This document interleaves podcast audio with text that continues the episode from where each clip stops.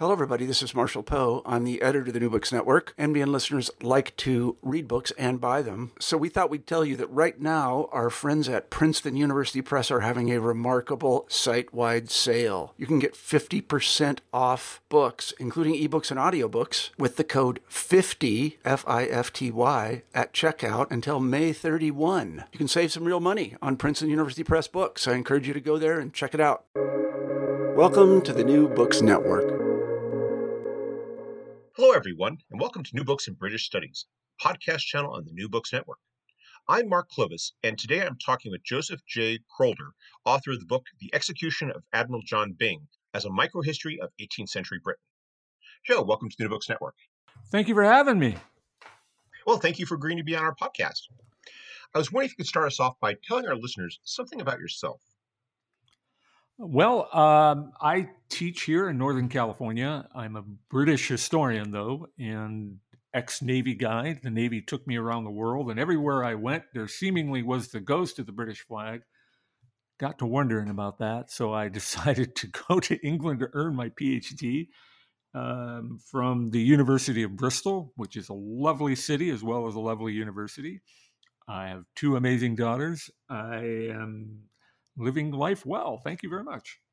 You're very welcome. Uh, so, what led you to uh, write this book about Admiral John Byng? Well, it was kind of a comedy of uh, errors, and I came across his name while studying at the University of California in Chico. And we had a class in European nationalism. And while there, um, I also came across a quote from Winston Churchill, who said that really the First World War was the Seven Years' War. And that got me to thinking that, well, certainly during the Seven Years' War, there must have been an incredible bout of nationalism going on because so much was at stake. It was indeed a global war. India and Canada and North America and the Caribbean, parts of Europe, it was all up for grabs. Let me check this out.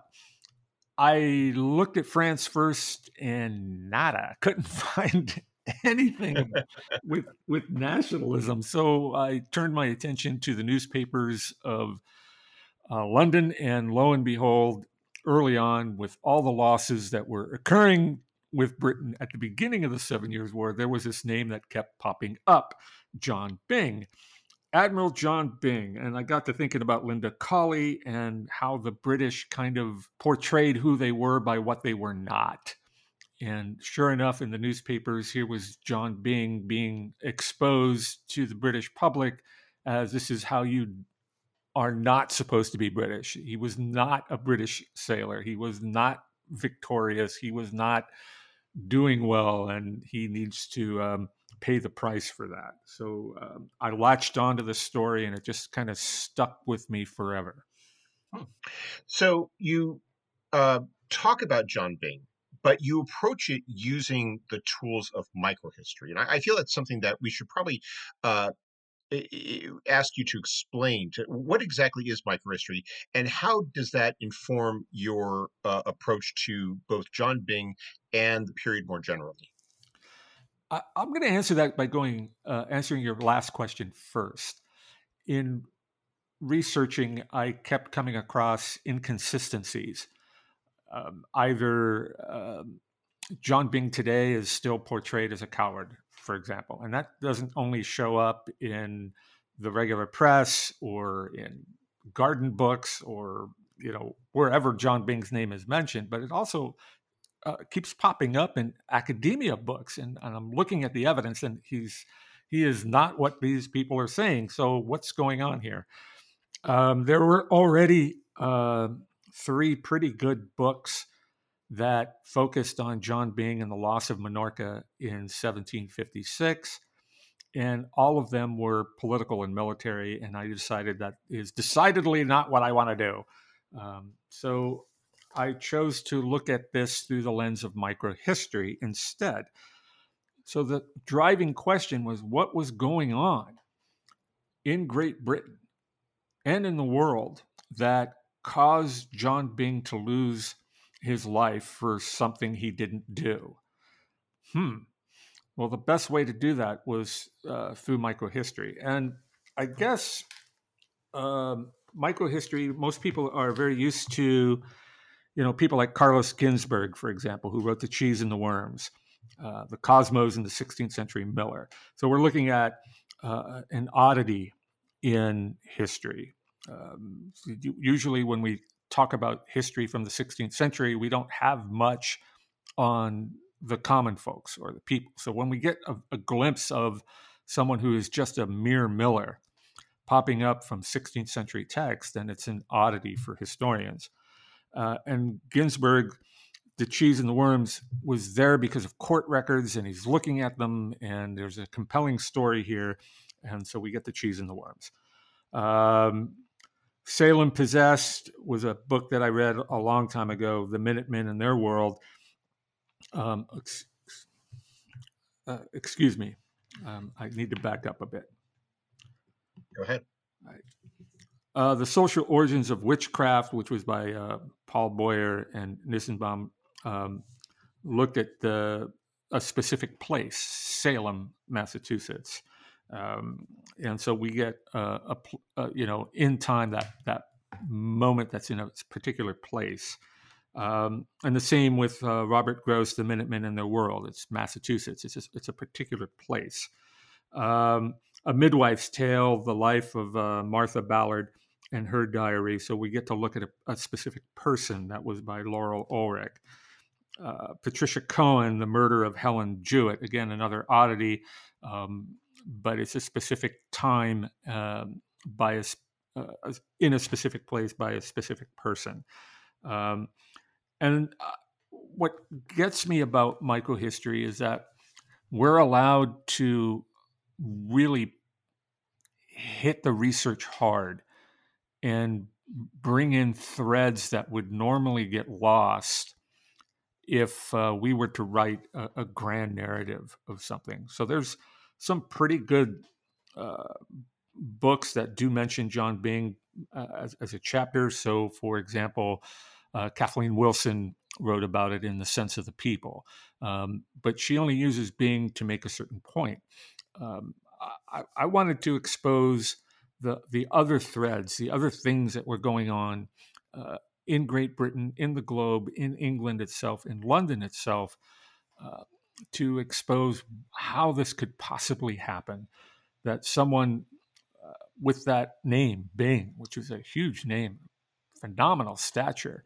Um, father was the Viscount of Torrington. His brother was the Treasurer of the Navy. Um, you know, it, it, was he was a somebody, and how how a somebody can come to the demise. It had to be more than just politics and military.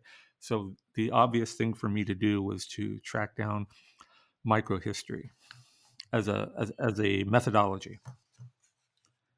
And I, I, one of the things that fascinated me in, in, your use of the methodology is how you open up so much with it. I mean, there's so much going on at this time. Not that, so much of which uh, is is not the direct result of of of what you know Byng has done, or, or even as a result of this, uh, you know, this, this incipient war that's taking place between Britain and France in, in the in the mid 1750s. Instead, you talk about how there are all these broader uh, cultural changes, social changes that are taking place, and how Byng's uh, the, the the episode of of Byng's trial and execution can can help us to, to get it almost like a snapshot of that moment and, and see how all these forces are in place, some of which have, have never been uh, at play before. And I was thinking, in particular, you see that with your chapter on the cultural impact of ballads, and and, and how the, the, these ballads. I mean, we think of you know ballads as sort of you know folk songs and so forth, and, and how you you describe in your chapter about how the ballads that you're seeing uh, during this period, there there are some very political ones that are seeking to comment on the events of of Byng's uh, uh, failed relief of Minorca and and his subsequent trial for it. The amazing thing about ballads is uh, it does away with uh, a historical error. I think um, one of the historical errors is is to really focus on literacy. How literate is society? And no, um, people talk. Um, you forget that society at one time is oral. Um, it, it, could be whether or not you pass down songs from one generation to another. Um, you could pass down stories and, and news. And, and the great thing about ballads is you can take a known song and change the lyrics to that known song.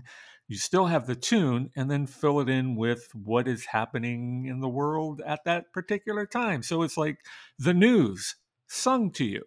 And of course, the ballads would be sung in bars, of course, you know, ale houses, and uh, but they would be, you know, um, uh, sung in church pews at, at, times, depending on the the political views of of the preacher or whoever.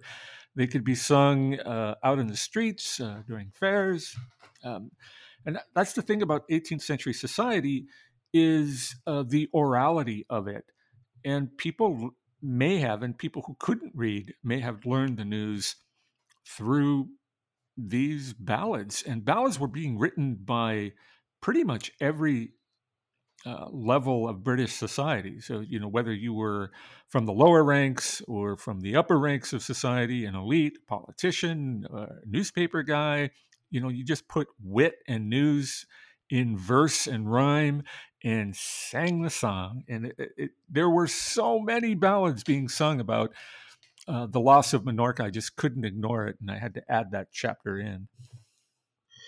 You're, have this and, and, as you just noted, this great chapter about the about how uh, Byng's uh, trial was something that was sung about, and, and, and in that sense, that uh, you know arguments were presented in it. But it's also a period in which you're starting to see a new written culture taking hold, and that's with the emergence of the newspaper. Now, there's been a lot written about the emergence of a press during the 18th century, but as you describe in your chapter on it, it's that that uh, the the case of, of John Byng is is a moment which has not really been fully appreciated in terms of its role in the development of the press. What was the, the press like in the 1750s, and and how did Byng's trial uh, bring about this this moment of crystallization? It's an interesting question. The newspapers kind of acted upon uh, that orality strand. So, for example, you would have three lines in a row, and none of them had anything to do with them. There were no headlines, there were no uh, paragraph breaks. So you would get a sentence that said, A man was walking down the strand and got hit in the head by a brick and died instantly. Period. And then the next sentence would pop up. Um, the Belfry Tower um, over in Coventry caught fire it was a band of locusts that somehow allowed flames to sneak inside and the tower is damaged. And then period. And then the next sentence would talk about oh a ship came in carrying 230,000 tons of pepper. Aren't we lucky? Period. You know um, so it's just as if two people were standing at a fence post just gossiping. And that's how 18th century newspapers usually talked the man was walking down the street when he got hit in the head by a brick. Well, what man? you know, um, what's the name of the guy? You know, it, it didn't matter. It was just a man. Or um, a, a, woman was arrested for stealing a bolt of silk. Okay, what woman? Where was the bolt of silk from? Who was selling it? You know, um, there was no headlines, no details, no nothing. It's just gossip. And reporters, there were reporters, but what the reporters reported was the, you know, they go into a bar, they listen, they write down what people are talking about, then they run back and tell the editor, and the editor creates a column and or a sentence in this case, and uh, there it is. You know, that's that's the report. That's what a newspaper is. The problem comes in that anonymity allows you to say just about anything, whether it's true or not. And so when news that the Battle of Minorca didn't go as well as planned, what we see in the newspapers is Byng's name attached to it because he was a someone, so we can toss all that away. He's in charge of the fleet. We can make sure that his name sticks, but that we can still make stuff up and put it in the newspaper, even though Byng's name is attached to it. Nothing was really factual. So when you read these 18th century newspapers, you have to understand the culture and of print at the time, which is one that's just based on hearsay, if that makes sense. It's interesting as well because you also talk about pamphlets, and pamphlets go to this slightly older tradition where you have more extended uh, discussions, uh, arguments, uh, analyses being provided. And it seems that what's happening in the 1750s, as you describe it, is almost like the that newspapers are becoming a bit more like pamphlets in that respect. But whereas pamphlets are targeted toward uh, you know, I think of as as as as a, uh, elite audience, uh, a literate audience, a, an audience of, of, what we might call influencers. That the newspapers have have more broader coverage and thus speak to this growing popular element that that you describe uh, throughout your book as playing this uh, role in the, in the Byng trial. Well, pamphlets also cost money. And so it's people with money that would buy the pamphlets. Newspapers would be purchased by coffee shops and normal a, a, normal coffee shop would purchase not just one newspaper or subscribe to a newspaper they would subscribe to several. So um, you know yoko walks in wants a cup of coffee there's a bunch of newspapers laying around. He's going to pick one up if he can read. Um, and even if that person couldn't read there usually would be a person around that was a reader. You pay him a penny or a pence and he would read the newspapers to you. So the idea that uh, that newspapers were somehow coming into their own is true. People were listening to what newspapers had to say, and the interesting thing is, with pamphlets, there's a certain fixity, I call it. Uh, the, the, what's in print stays in print. The, the story doesn't change. That pamphlet is out there. People can buy it they can stick it on a shelf, but when they open up that pamphlet, it's still going to be the same exact story as it was when they first bought it.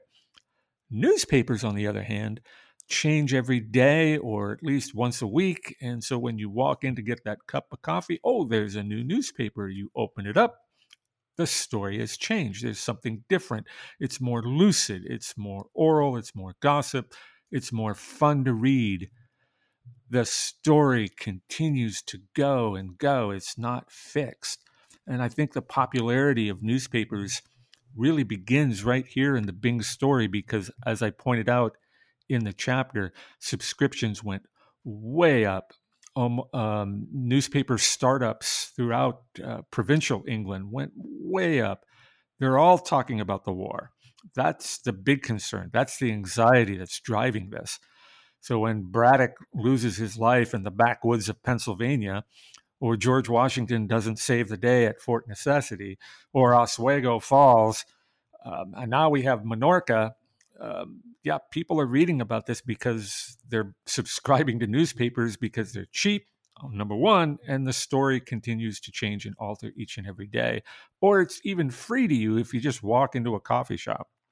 That's why I think newspapers. This is this is the decade that newspapers come into their own.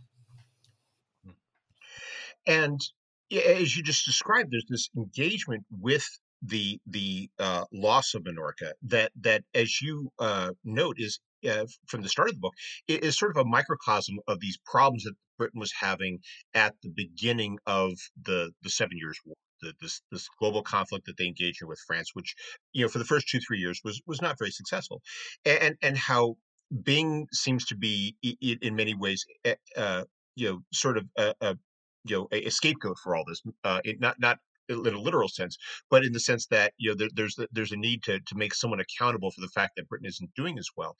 One of the things you uh, also do in your book, though, is you don't just talk about the trial, but you talk about the factors that influence this outcome. How when Byng goes to to try to uh, uh, uh, relieve the, uh, the garrison at Minorca about how it's it's it's an under-equipped uh, uh, uh, expedition. How he doesn't have the you know it's not like the, the entire Royal Navy goes sailing into the Mediterranean to save the day. It's it's a few ships and and a lot of them are are, uh, undermanned.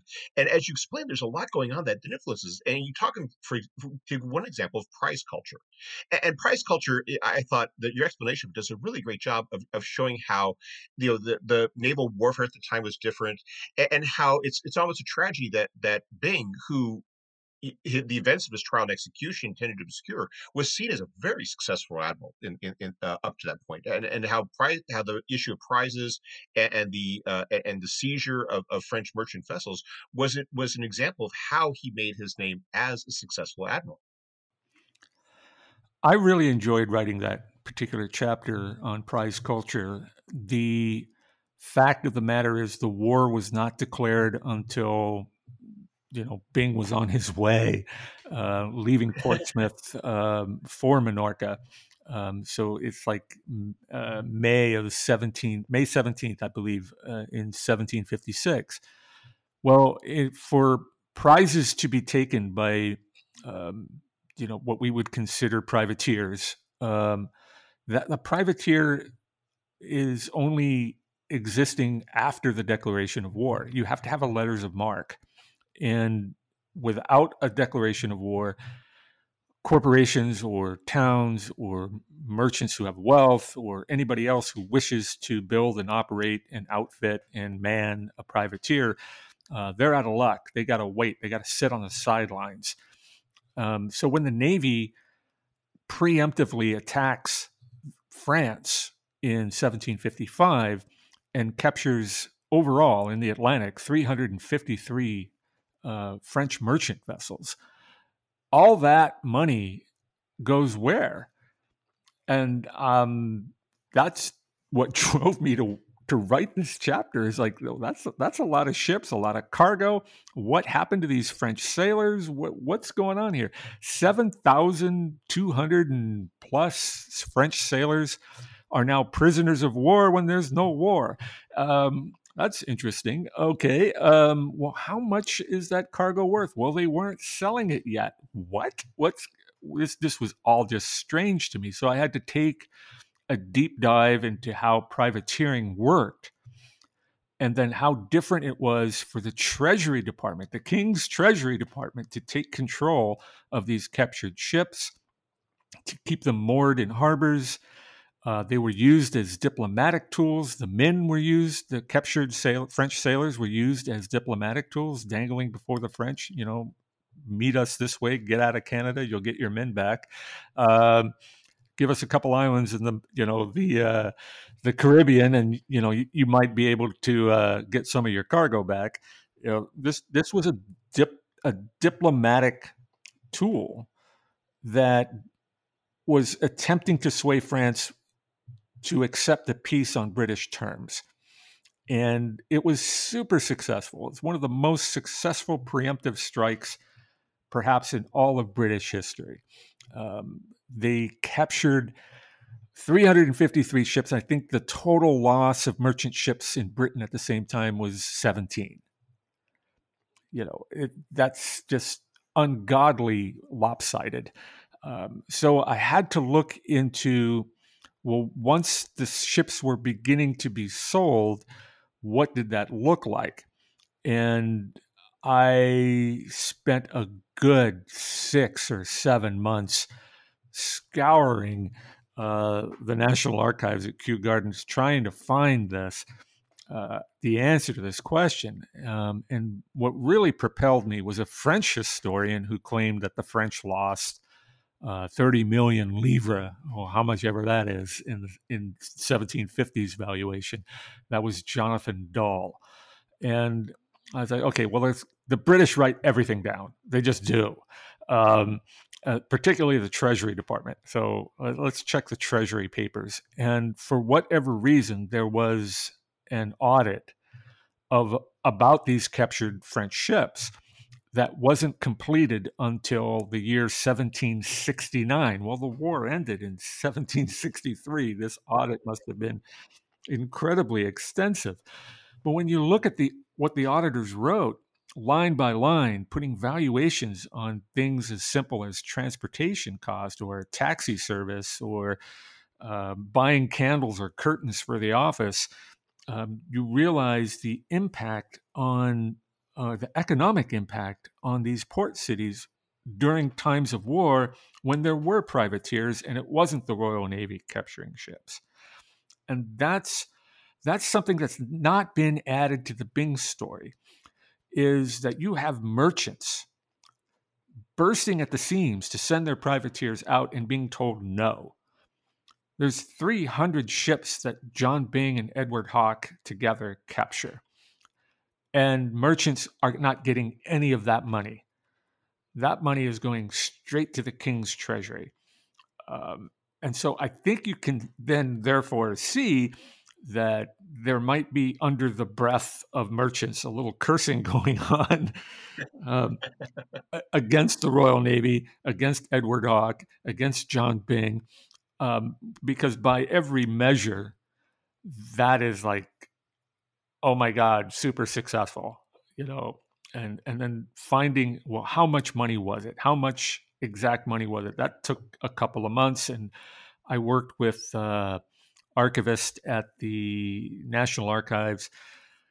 And uh, we struggled. We struggled mightily to find these numbers. And fortunately, I finally was able to find it because some obscure bank, which was holding an account in like a year after the war. By the way, we have all this money here from the captured prize ships, and we only paid this amount to people, but we got this much left. And it's like, oh, and then you you did the uh, you did the valuation change. You know, um, you looked at was you know the exchange rate between the livre and the British pound, and it came out. It seems to be about right 30 million 32 million livre um, but 1.6 million british pounds in 1757 is an enormous amount of money um, so that's that was what was fun and that's what i got to share uh, with the chapter on prize culture, and where where some of that anger came from because it seems disproportional. Byng did what in the Minorca? You know, Minorca was an island that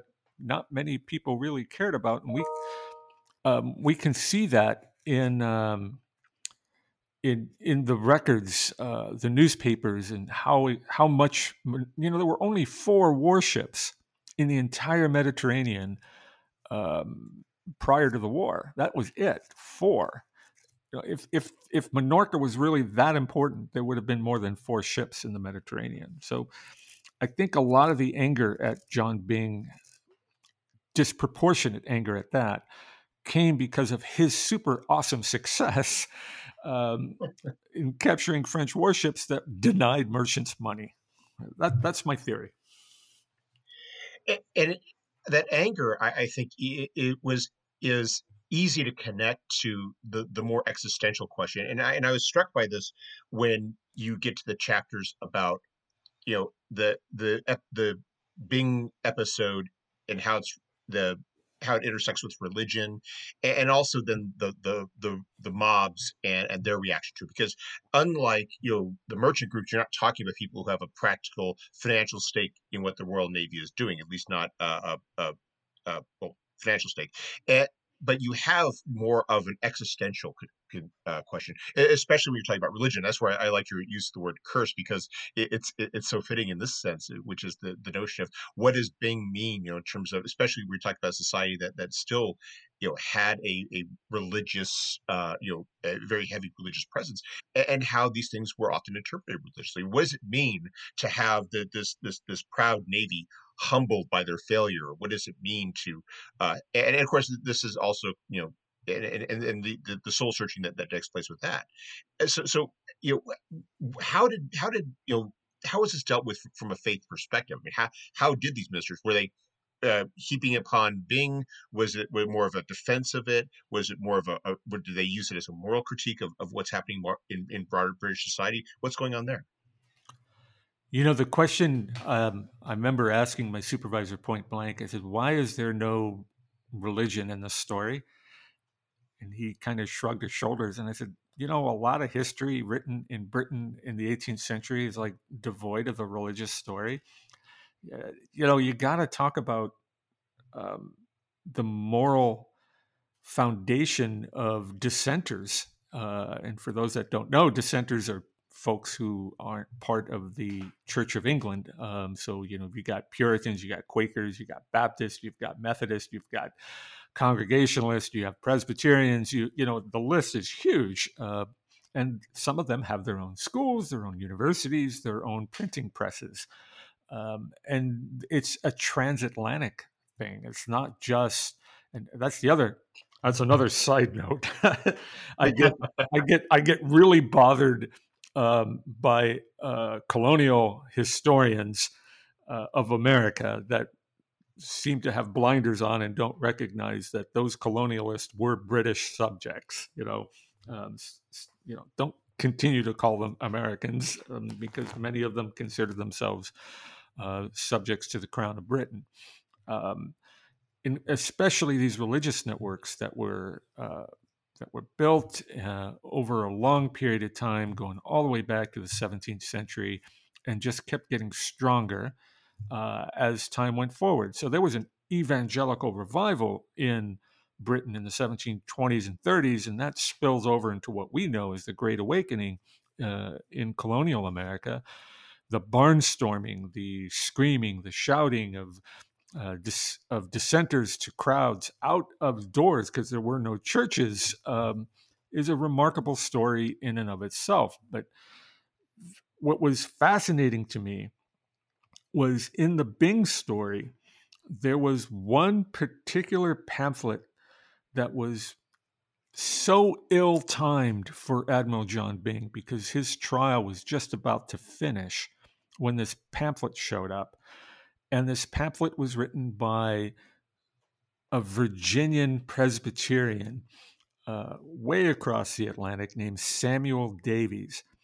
And he preached it to his lay folk in October of the year before. And then he sent it on its way on these uh, transatlantic religious networks. And even though he was a Presbyterian, it landed before a Congregationalist. uh, who's part of this network, the same network. He's a member of it.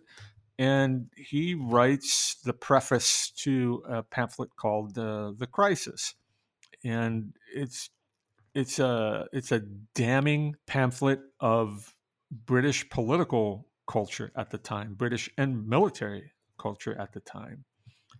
And it's in the same way that uh, Dr. Brown, more famous uh, pamphlet came out. Um, the name of Dr. Brown's pamphlet, I can't remember off the top of my head.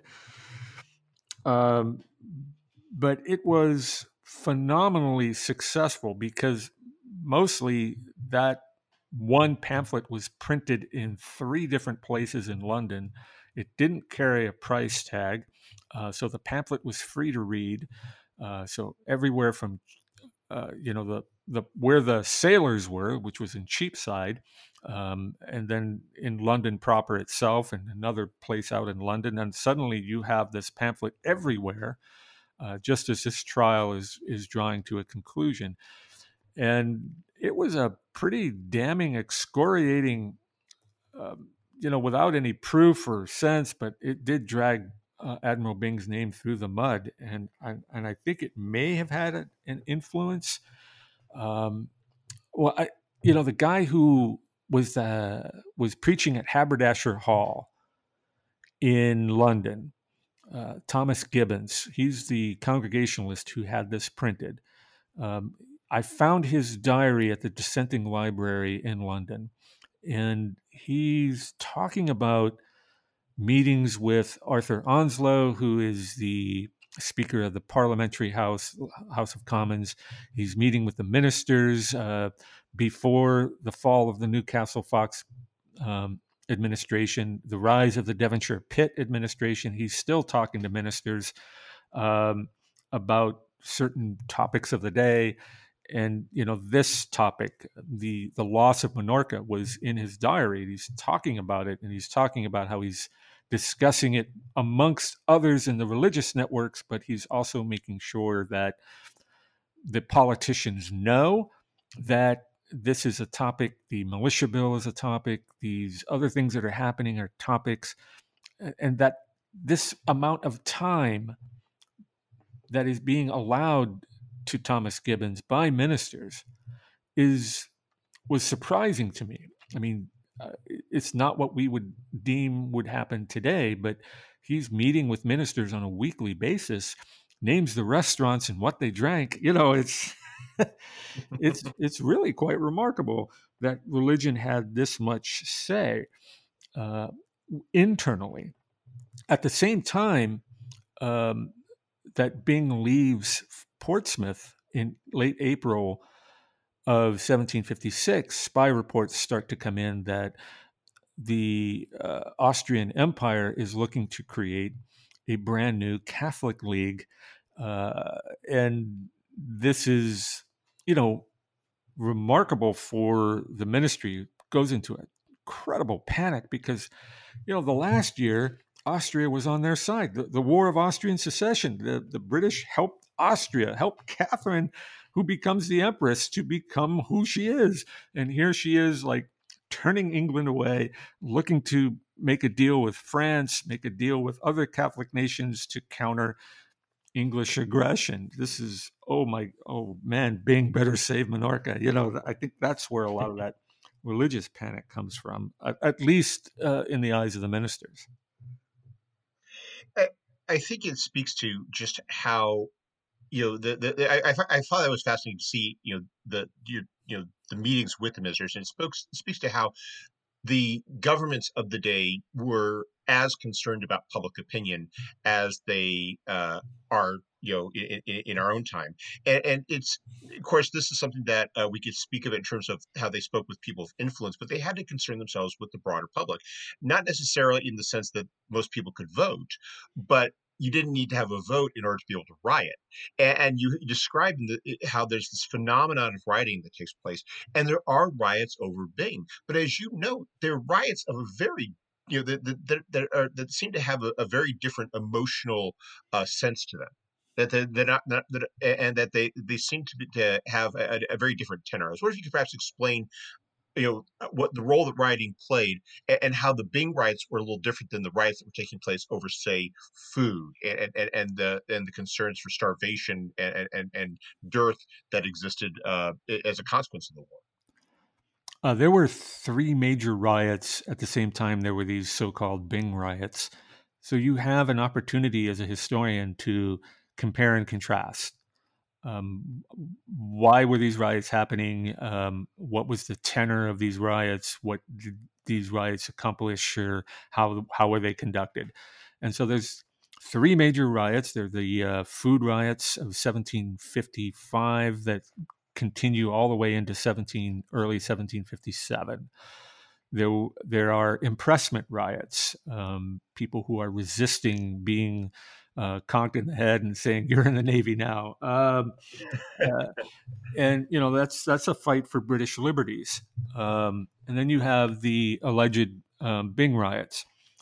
So when you look at all three of these riots, um, you see a remarkable uh, difference between each and every one of them.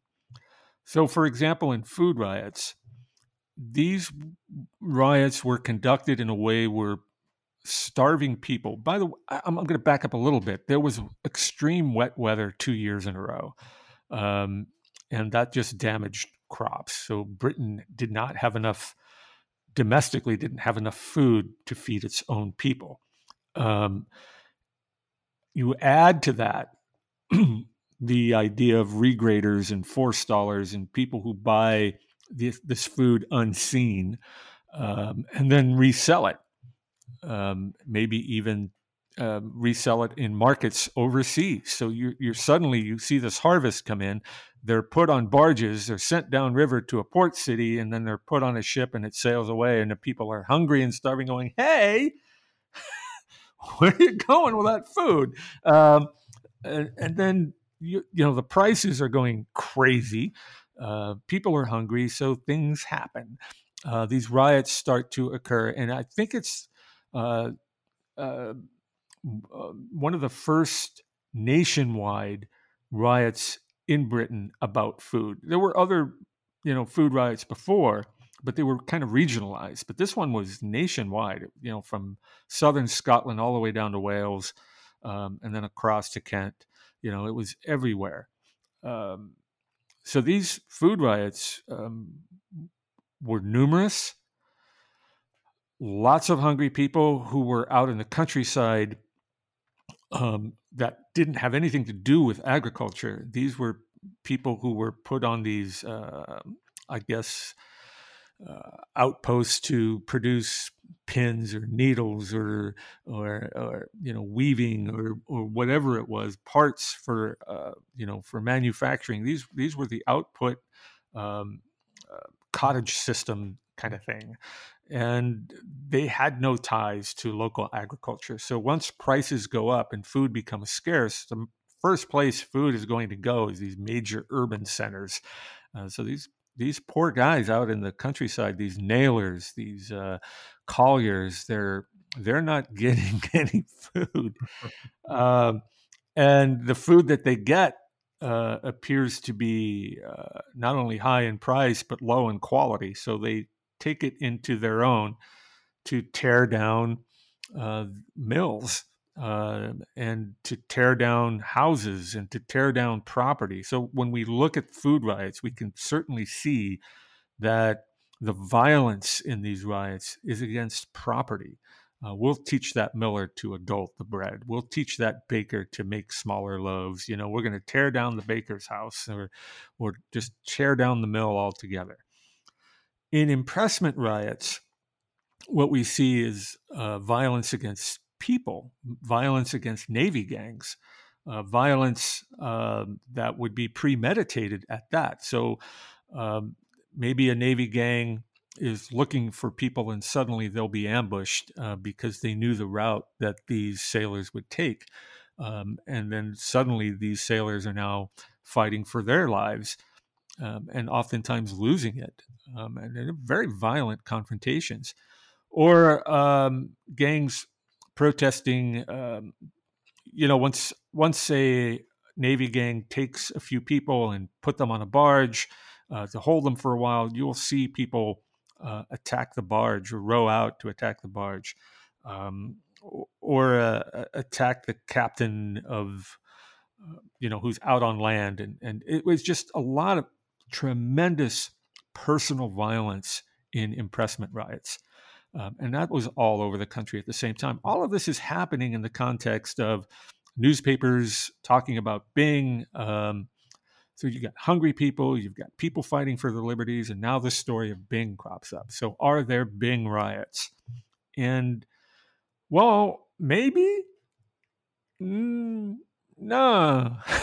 it's just you know if you if you want to say okay there's a guy with a stick over there and he's whacking an effigy of byng um, yeah i guess that's violent um, if there's a effigy of byng being you know dragged through the london streets and then hung by a gallows that's built for him it's not really a riot is it someone built that gallows at a cost of money um, you'll have colors flying and people drumming and grandstands being built, and they'll they'll watch uh, an effigy of Byng being brought in, hung, and then people will take pot shots at it. They'll burn it, take the ashes, throw it in the donkey heap, uh, dung heap. You know, it's just uh, it's not really anything that's violent. There were no buildings turned down. There were no, um, you know, people attacked. No, there's no nothing in the old Bailey that says this person was arrested because they were protesting against Admiral Byng. There's just nothing there.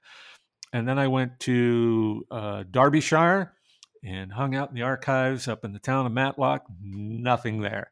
Um, you know, there's stuff there about food riots. There's stuff there about the impressment riots, but there's nothing there about Admiral Byng uh, riots. So I don't think these Byng riots were really riots. They were more instructional. We're going to teach you how to think about Admiral Byng. Uh, by the way, there'll be beer, there'll be ale, there'll be songs and merriment and horns and musicians. And oh, in the end of the day, you get to whack a, you know, take your stick and take a whack at the effigy. I think it's more instructional than it was uh, anything from the bottom up. It, appears more to be a top down riot, if you want to call it that. it, it is fascinating how as as an example of how a lot of attention gets deflected uh, to Byng in terms of a lot of blame to be more precise gets uh, deflected to Byng. and, and, you describe how that is important to with like like Newcastle's uh, carriage comes under attack.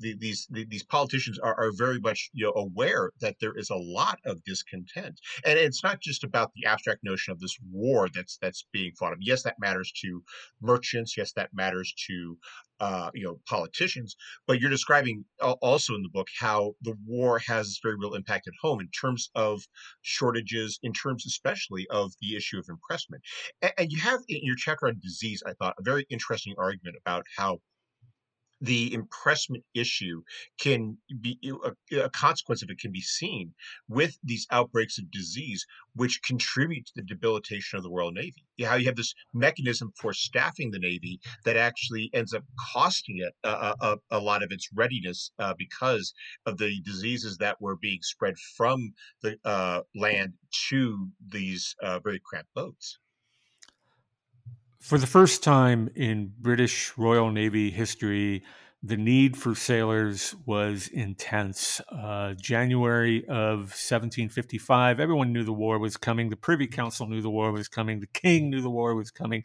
So the orders put forth we need to recruit 30,000 sailors, 30,000 to man 90 additional warships. That's a that's a staunch order there. Um, so the initial orders were to do what normally had been done, which is to collect uh, sailors, collect uh, sailors, impress them um, in river towns, in port cities, the, the, normal places. But it was not going to be enough. There just it, there was not going to be enough men for that to occur. So quickly, uh, in February, the next month, February of 1755. Okay, we're going to collect men from inland. Uh, we're going to go to the Midlands. We're going to go uh, to people where there are no rivers, to where you know no one has any. You know, the landsmen. That's who we're going to get. So they start to um, find that th- this is where the economics of England come in and that put out system, that cottage system, um, where people are working in very close confined quarters without any ventilation, without any food.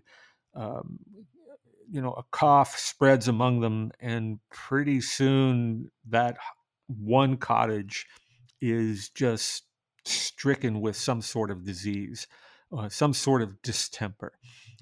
And we've seen this happen before where certain sections of this economic Britain in, let's say, Lincolnshire, uh, is suddenly stricken, but it doesn't go anywhere. It doesn't. It didn't spread. It didn't spread because you know it was localized and it was taken care of on a local level. There was nothing national that would allow that disease to be exported. But now we have a recruiting system, and a brutal one at that, where we're going to impress people inland, where you're hitting these cottages. You're hitting um, these places where people are confined in very close quarters that are malnourished, that don't have enough to eat, that are f- succumbing to diseases. These are the people that the Navy starts bringing in to their collection centers. And suddenly that disease begins to spread throughout the Navy.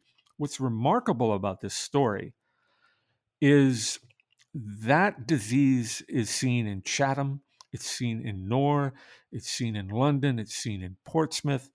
Um, but these are Navy centers only.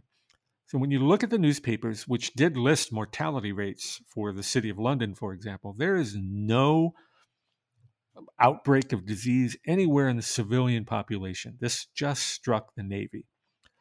And when Admiral Boscawen, for example, goes to intercept a French fleet um, that's heading to Canada, the previous in 1755, 56, 56, I think it was, um, immediately he loses within a couple of months 2,000 men dead. You know, um, the hospitals in Portsmouth are filling up. There's no there's no beds for them. They're they're putting them out on the lawns, but nothing in the nothing in the civilian population. My my theory here is that what the Royal Navy tapped into in going inland is they tapped into that that cottage system and brought back uh, the diseases that were inflicting some of the uh, malnourished and uh, folks that were, you know, confined in these very small spaces. What's interesting to me is the Royal Navy also recognized that their own ships were not ventilated very well. Um, and soon thereafter, I think like a year or two after, they start to put ventilators on ships uh, to see if you know if increased ventilation would you know increase the health of the crew. And sure enough, it did. Um, so I, I, think this is a, a, particular moment for people who study diseases and how they spread. Uh, that that's what this chapter is about. I think. So you, you to take to, to sum all this up to this point, you have this very uh, volatile situation in, which you have uh, a lot of events taking place, a lot of priorities which work out well, but not to the benefit of the Minorca expedition. And so you, and yet at the same time, Byng is simply leading a relief expedition. He's not the commander of the garrison at Minorca. He's not the one that's actually dealing with the French effort to, to take the island in in uh, in 1755 uh, and 56. So uh, and yet he's the one that gets the blame. I was wondering if you could explain, uh, summarize for us how all of this informs our, uh, you know, our, our, our, the trial in, in a way as to demonstrate how Byng becomes, in many ways, a scapegoat for all these various groups, the the the the government, uh, the the army, and how he becomes the, this villain who who has this uh, who becomes this this literally a, a, a, global example. I mean, he you know produces the, the, the famous phrase of Voltaire's, which which points to how the, the the the nature of his fate, how it's how it's you know become so iconic uh, and remains iconic well over two and a half centuries later. Well, I think um, those who defended Byng um, would come around. Samuel Johnson, by the way, would be a major defender of Admiral John Byng and would point out quite easily that there were that Byng was sent with too few ships with too few men um, to do the job. There were known to be 13 brand new French ships out of Toulon, brand new. Um, so those are outfitted those French ships are outfitted. They've they're well to do. They're out there in the Mediterranean. Um, Byng, on the other hand, has only ten ships. All of those ships participated in the Channel campaign the year prior. That only ended in November of '55. Um, so some of those ships are damaged. A lot of them are damaged because of storms in November that Byng sailed through anyway. So you've got these damaged ships. They've got all this sea floss, the barnacles and stuff that are on the bottom, they're not cleaned, they're not repaired, or they're haphazardly repaired. And so, so these 10 ships, most of them are in a state of disrepair. They're short of men. When the, when the ship sails, uh, they sail uh, 856 sailors short. That's a significant number. Um, so instead of sailors, the ministry gave them Robert Bertie's, Lord Robert Bertie's Fusiliers to help sail those ships. So these are army guys trying to trying to pick up the how do you sail a, a an 18th century wooden sailing vessel. Um, hmm. Um, so okay, so we've got ten few, you know, ten rotten ships maybe um, being sailed by a partition of army guys. You know, they get to Gibraltar um, to pick up a regiment of Marines, which are then refused to them, and that's a weird story in and of itself.